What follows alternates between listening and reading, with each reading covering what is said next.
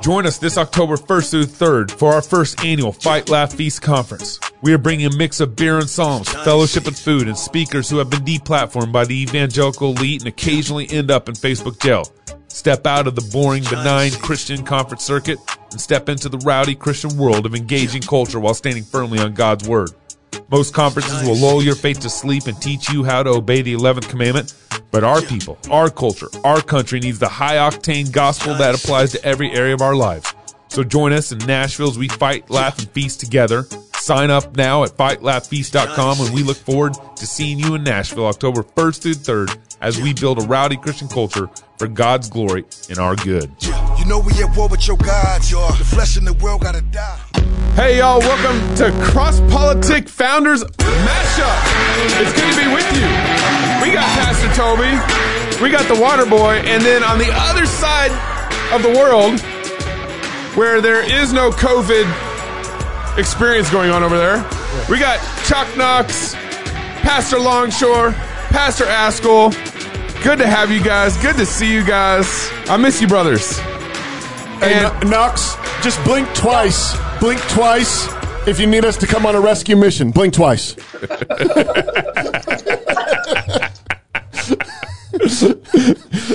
Well, oh, hey, looking at he's blinking more than twice. down here. He's blinking a lot. It's like it's like it's like a coat, you know, coding. He's coding with us or whatever. Hey, we're gonna be in Nashville, Tennessee, October first through the third. It's open up. Nashville's not like DC. Nashville's not like New York. Nashville's not like Chicago. It's opening up. Hmm. In fact, our conference venue that we're we're gonna be at, they're having their first big event starting in July. So Okay. we're gonna be wide open in Nashville, October first through the third. Make sure you guys go to fightlaughfeast.com to sign up for that conference. It's not for the faint-hearted. You got to be rowdy to be be able to attend that conference. Yep, yep. It's not going to be like wait, wait, wait, wait, wait, wait. But if you're faint-hearted and you got the money and you want to come, we welcome you. we, we welcome you. We welcome you absolutely, and, and we'll have masks for you. No, we won't. No, we won't. No, no, we won't. Actually, No, we won't. No, no, no, no, no. mass. So uh, the reason why we're we're have this set up today is because David is actually down in Florida and uh, doing a big project with uh, founders, our founders buddies, and you guys have been working on a project called Wield the Sword for for months now, and now it's come to fruition in uh in, in this week, or, or I guess starting to come to fruition this week. If you guys want to maybe just kind of kick it off and summarize, why are we why do we even need to do a project like this, and and what is this project about?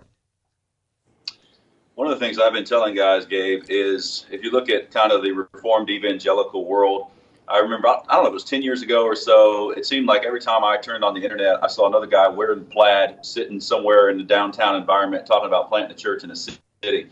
And it seemed that, that Chris Tomlin, you're the God of this city, was always playing over the background, right? Yeah. And all these wonderful pictures, and people were talking about seeking the welfare of the city. There was a great movement for guys to do that. That was in the New Calvinism, the Young Restless Reform movement. I believe there's another strand of evangelicalism that was kind of looking at, looking at them sideways, saying, "Why in the world are you out there in the city? Uh, why are you trying to take God's word in that way and apply it to all of life?" So we're about the gospel, we're about the church, but we don't need to be out there um, thinking about culture and those kinds of things. Uh, I believe that young movement really did go into the city, but in many ways got put in the pocket of the city. Yeah. I don't think that I, I've said I think they should have brought their KJV when they went to the city. Um, at the same time, these other this other strand can kind of look down their nose now and say, "See, you should have never been out there because you've kind of become Canaanized, or you become like the world, and you've lost the power of, of the gospel and the power of Christ and His Word." So I'm hoping that this project will kind of speak to both of those areas and say there was a there was a right impulse here Yeah. to think of all of Christ for all of life, but we really have to do that under the authority of Christ and His Word. Uh, we are the people that know the Creator of this world. We know the Redeemer of this world. Who better to go and to disciple the nations than the people who have God's Word? So let's think about these areas where a lot of evangelicals really aren't thinking about. Uh, and how does the Word of God apply? How do we actually do the Word in these areas? And I'd add, there's also a, a tendency to think, well, I, I confess the Word to be inerrant. I confess the Word to be authoritative. But in reality, in practice, I'm actually not abiding by it. So I'm kind of like a theoretical inerrantist. I'm a theoretical confessionalist. But what's it really going to look like to obey this word in our lives. That's hopefully what we're getting after in this project. So, Jared, can you just describe um, what what is wield the sword? What are you actually doing practically, and why did you have to steal Chocolate Knox to do it?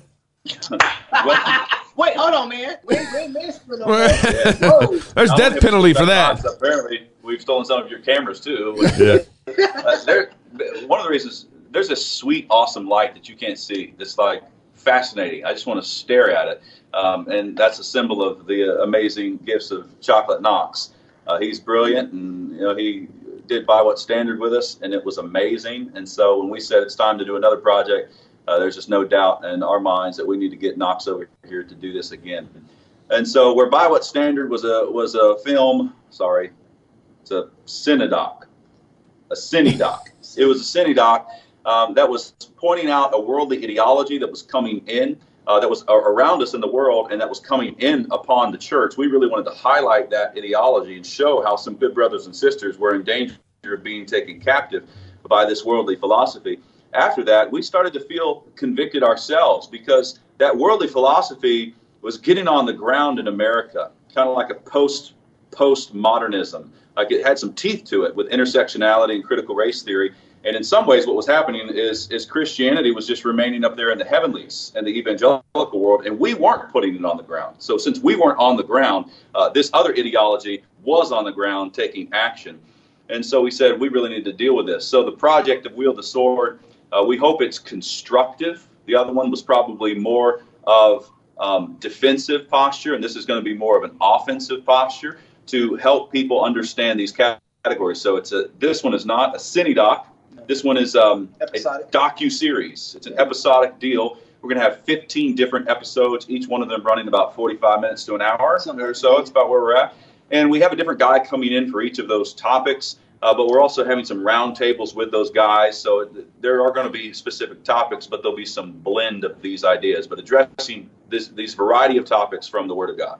I want I wanted to maybe go back real quick. Um, you were talking about kind of why we needed to do why you guys felt the need to do this project, and it and it you, you kind of talked about two strands, um, and it seems like in the last 20 years there's been a huge emphasis it's, it's kind of odd to me that there's been this huge emphasis on church planting bringing the gospel to the to the city bringing uh, you know uh, taking over communities with the gospel. You know acts 29 network was kind of a big birth out of all this.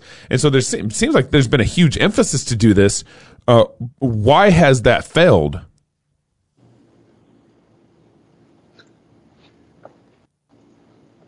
Go, let it go. Let it go. tom tom's adjusting What do you say? Yeah, Buckle up. because uh, I mean, the bottom line is there just wasn't much of a grasp of the gospel, and the gospel was taken so often um, didn't have the kind of uh, rigorous grounding in God's word, and there there's a lot of confusion. There was a lot of uh, openness to being taken advantage of in the name of trying to be friendly uh, slash loving.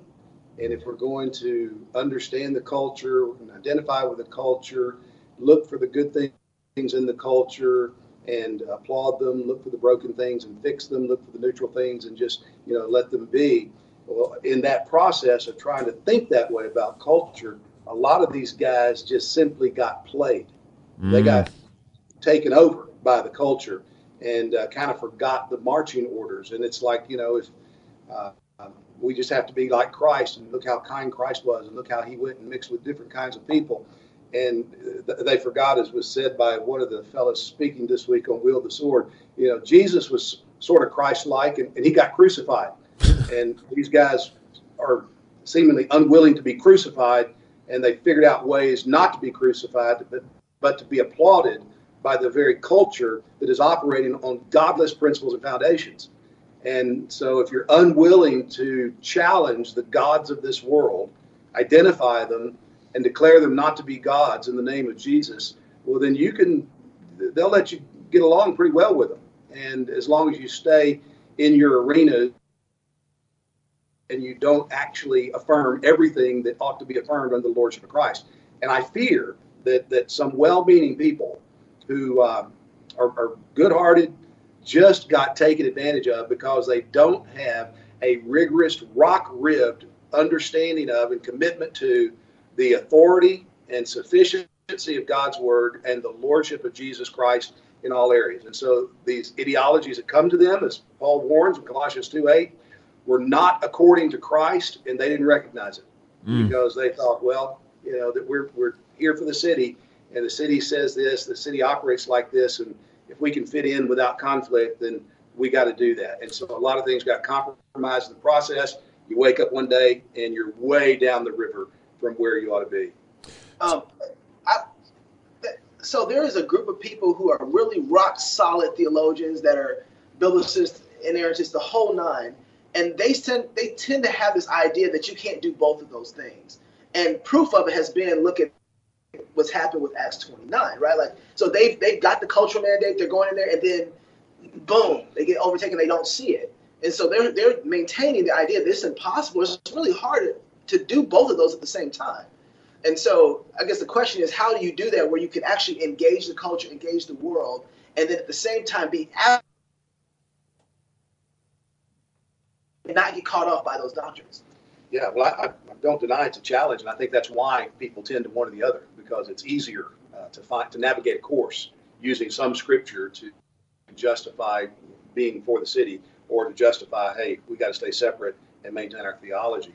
And yet, again, this is God's world, and He's called us to uh, take take what He has given to us in His Word into every square inch of this world, and we sh- we're not to be afraid of anything, and we're to look at everything under the lordship of Christ and claim that and, and work for his lordship being recognized and honored. That doesn't mean that we strap on machine guns and go around killing people who don't agree with us theologically, but it does mean that we enter into the fray and we'd be willing to speak for Christ, but for Christ, knowing what Christ really has said in his word and not compromise that. So I, again, I think it's a loss or, or lack of a rigorous confessionalism if we understand the creeds of the church, the ecumenical creeds, and the Orthodox uh, and evangelical catechisms and, and, confessions, and take those seriously, and then look at the contexts out of which those creeds and confessions came, and the heroes that we applaud today, and what they were trying to do, then we'll realize that we're deficient on either one of those extremes. Mm. But we, we've got to be the people who take God's word seriously and who are going to be committed to faithfulness, recognizing, as Hebrews 11 teaches, that by faith Abraham left and went to a country he didn't know. By faith, Moses renounced the opportunities he had in Egypt. And uh, by faith, there were all kinds of victories won and battles that were uh, successfully accomplished. But also by faith, some people were sawn in two and thrown to wild animals. Right. And it's the same faith, same faithfulness. And God just builds his church on the blood of some people that don't live to see the uh, the gains that they would love mm-hmm. to see, but they are part of it because some water and some plant, but God's wanting gives the increase. And that mentality, it, it just needs to be in us as the people of God so that we live our lives without thought about you know what's in it for us and, and what are we going to live to accomplish uh, and, and see accomplished, but rather we're clear on the mission and realize that we got a commander who's going to position us in the war where he wants us and live or die, our responsibility is faithfulness. I remember one of the big themes that uh, you know Acts twenty nine was um, emphasizing was major on the majors, minor on the minors, and I think I think that's helpful when maybe we're working with other churches, you know, major on the majors. But I, I, I think that's very unhelpful when you're trying to disciple your your particular flock and your particular congregation and how to think about how God's word applies in the details. And yeah, so, and, and, go. Uh, yeah, major on the majors, but don't pretend the minors aren't there. Exactly. If, if, there's something that's not a frontline theological issue that is revealed in Scripture, we're not free to ignore it and say that we can just let it go. No, we got to handle it differently, but it still comes from God. So what? I, the major on the major on the major, minor on the minors thing. I want to pick up on that because what I what I suspect was happening, and still does, is you you say that you say that phrase, which sounds fair, sounds square, mm-hmm. but you're actually saying that having been discipled more by secular humanism than you realize. Mm-hmm. So, so what happens is you you actually kind of lose your grip on what the majors are, and and you you lose your grip on what the minors are. You're allowing the world to define what is a major and what is a minor. Right. Uh, even in the way that you can deny like what love is. So we all know we're supposed to love, but what is it? Well, it's an entirely different thing according to the, the spirit of this age that we live in, uh, as opposed to what the Word of God itself says. I go back to John uh, John Harris's Joshua Harris's renunciation of the faith again and again on Instagram because he kept saying, I'm, I, I'm freer than I've ever been. Right. You know, I've had people love me more than they've ever loved me. He's using biblical language, but he means the exact opposite. And I, I believe that's happened. Like the, the, we need sons of Issachar. What happened is guys really wanted to do what was right, but they didn't realize they really had not allowed the Word of God to define for them what a major thing is and what the truth is. And so then, then the compromises began. And that's where you get people saying things like, you know, God only whispers about homosexuality, Right. but he screams about pride. Exactly right. Yeah. And when you say people, you mean J.D. Greear, right? Okay.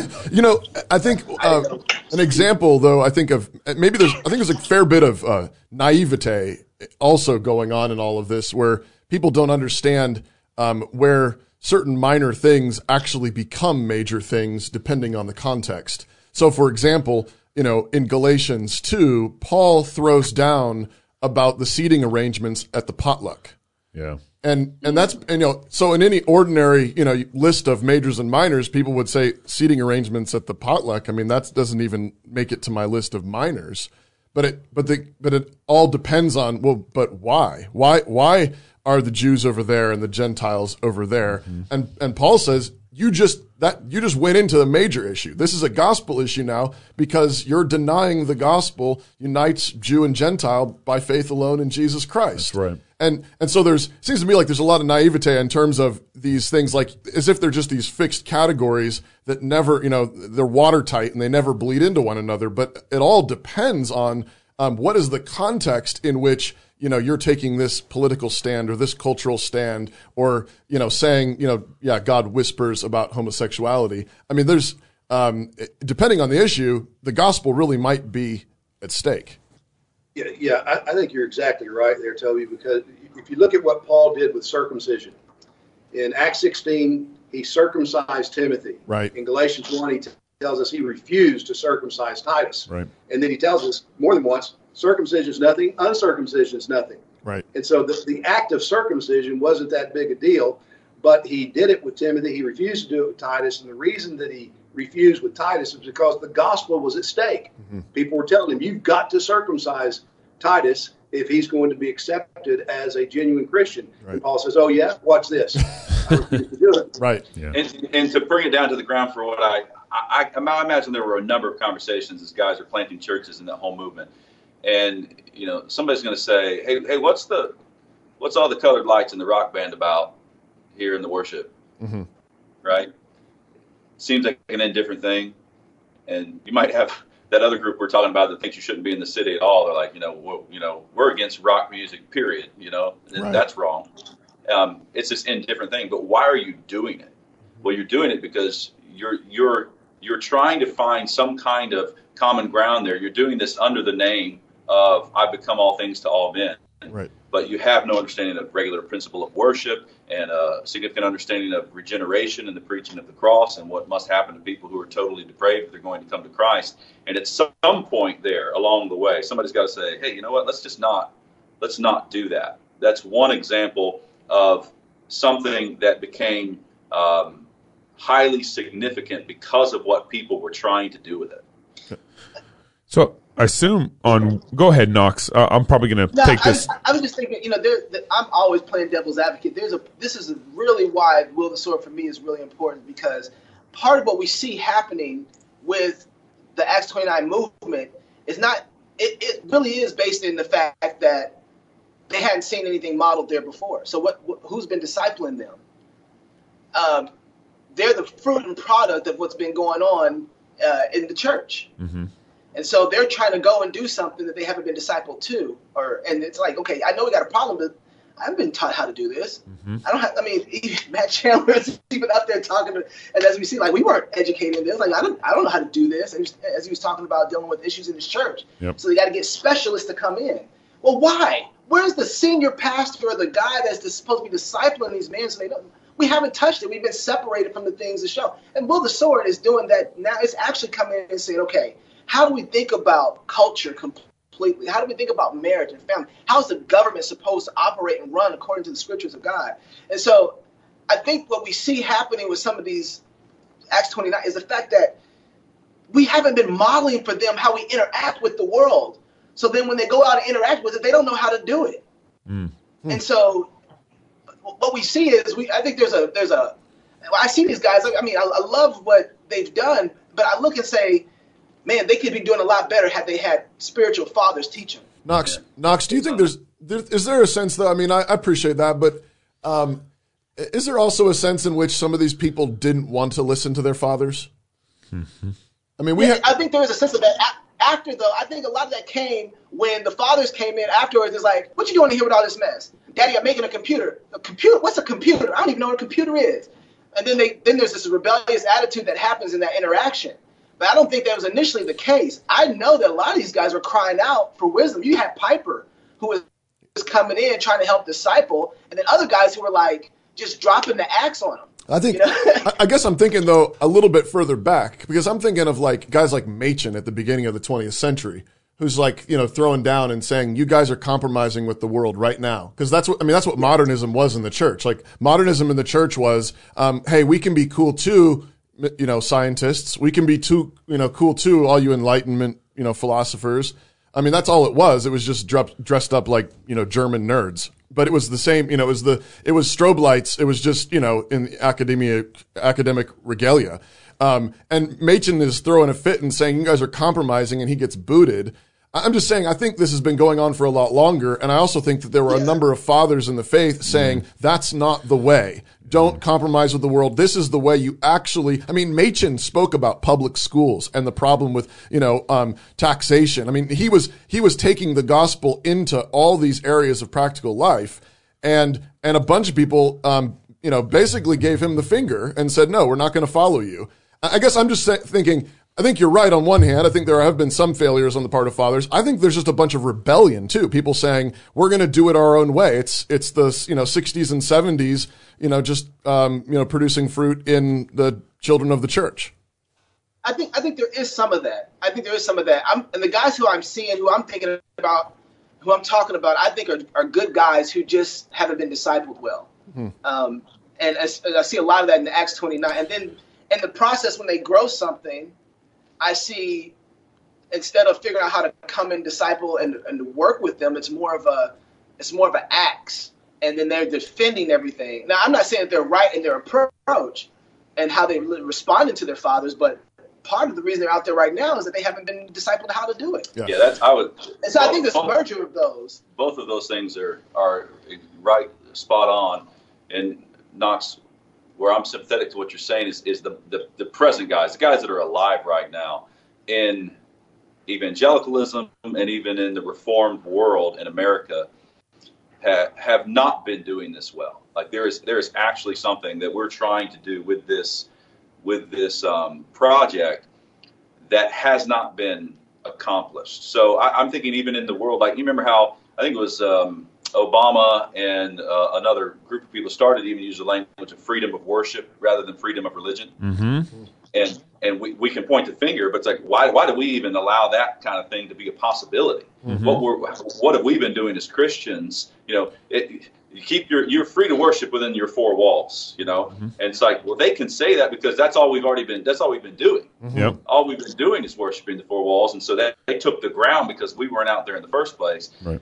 And to your point, there's a bunch of young guys that said, "Well, I want to do something," you know, but they weren't trained, weren't equipped. They should have been. They should have been reading. Yeah. Um, but hopefully, this is going to send a message to some of some of the older guys that are really solid that and, we need. Yeah, and that you know they love God's word and they love the church, but there has been something missing. There's been something that wasn't being done, and we sent some of that at the end of By What Standard. It's like, you know, it's not like we were asleep on the wall when it came to knowing the Word of God and loving the church and preaching, but there was something regarding um, living in the world and addressing things that are going on. That those kind of cultural applications, even in sermons. You know, go. You, you can't ever neglect the heart when you're preaching God's word. You preach God's word to the heart, but then help people think about their lives and how they are to live in these different spheres.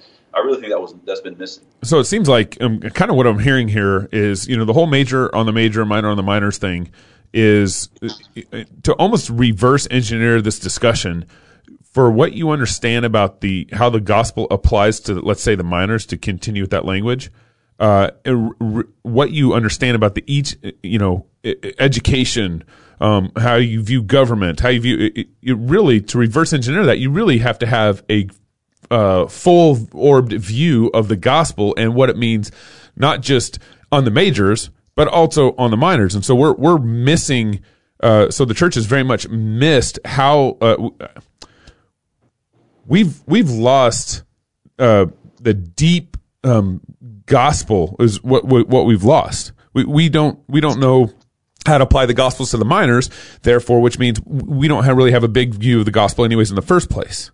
So it sounds like what you guys are doing with the the sword and the trowel, or uh, um, uh, the wielding the sword project, excuse me, wielding the sword project. Uh, you guys are picking about 15 topics. Is that correct? and and you're yes. trying to flesh out what the gospel means to each of these topics. For the last couple minutes of our time here, uh, we just overview um, the, all the topics that you guys are trying to get into, and and and maybe quickly kind of summarize uh, the direction you're heading. Yeah, well, we've got uh, like the Word of God in the world. So, what relevance does God's written Word have for the world in which we live, mm-hmm. no matter where you are, who you are. Uh, we're doing manhood and womanhood. What does the Bible say about what does it mean to be a man? What does it mean to be a woman? Uh, what does the Bible have to say about economics and vocation, uh, aesthetics? What does the Bible have to say about education?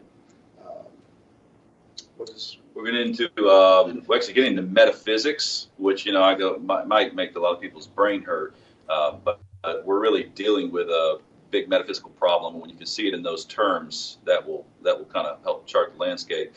Um, we've got one on authority and responsibility, which is basically getting the sphere sovereignty of uh, the government, uh, the church, and the home, and how does authority work in those spheres, and how are you to be responsible um, in those various ways. We have one on the church as well. Um, I can't remember anymore. I think we got vocation, pastoral ministry. Yeah, pastoral ministry. Yep. Um, what was the other? Uh, sexuality. Oh yeah, dealing with sexuality. That's really good. Dealing with culture too. We got one on culture. Yeah. So, I mean, in a lot of ways, this is kind of. I mean, we've said this, but in a lot of ways, it's really kind of Christianity 101, but it applied. Mm-hmm. You know, it's it's actually applied, and that's that's. Um, we've talked about the idea amongst us about the idea of having this weapon in the house that granddaddy once used and everybody knows that that weapon's amazing. Hmm. And wow, look at that sword. This is how he conquered. This is amazing. And then somebody breaks in, and we never actually go and grab the sword that Granddaddy used to defend the house. But we're very happy to have a good weapon in the house that's capable of defending us if we needed it. but we don't know how to use it. Yeah. yeah. And that's what the project is. That's it's really taking good. that sword off the mantelpiece and using it. And so, where can where can our listeners find out more about this project? How to support the project? you can go to founders.org backslash wield the sword, or just go to founders.org and look up at the top and click on wield the sword. You can get information about uh, the various uh, specific topics we're addressing, uh, the rationale for the project. There's also an opportunity if you'd like to contribute to the, pro- to the project, we would welcome that as well. All right. Well, hey, man, it's good to see you guys in Florida. Uh, to our listeners, make sure you either join the fam or you join the Cross Politic Club. How about that? They're not mutually exclusive. They aren't. You can, you can do both. You can do both. Right. Until next time, love God with all your heart, soul, mind, and strength. Love your neighbors yourself. Go fight, laugh, and feast. This is Cross Politics. Americans have been traveling down the health insurance highway for decades. But lately, it's been taking us to places we don't want to go. For Christians, it's hard to know which road to take. Or is it? Samaritan Ministries provides a different direction, a biblical path for their members to pray for each other and share financially in each other's medical needs. This idea that Samaritan has adopted from the book of Acts should permeate all parts of our lives, not just health sharing. we, as a body of believers, are living out New Testament Christianity. This is what God intended for the church. Do you believe that you need an insurance company, or do you believe that God will provide your needs? And there are people that you've never met before who are going to pray for you and meet your needs. There's another way. Looking for a new direction for your health care? Visit us online at SamaritanMinistries.org.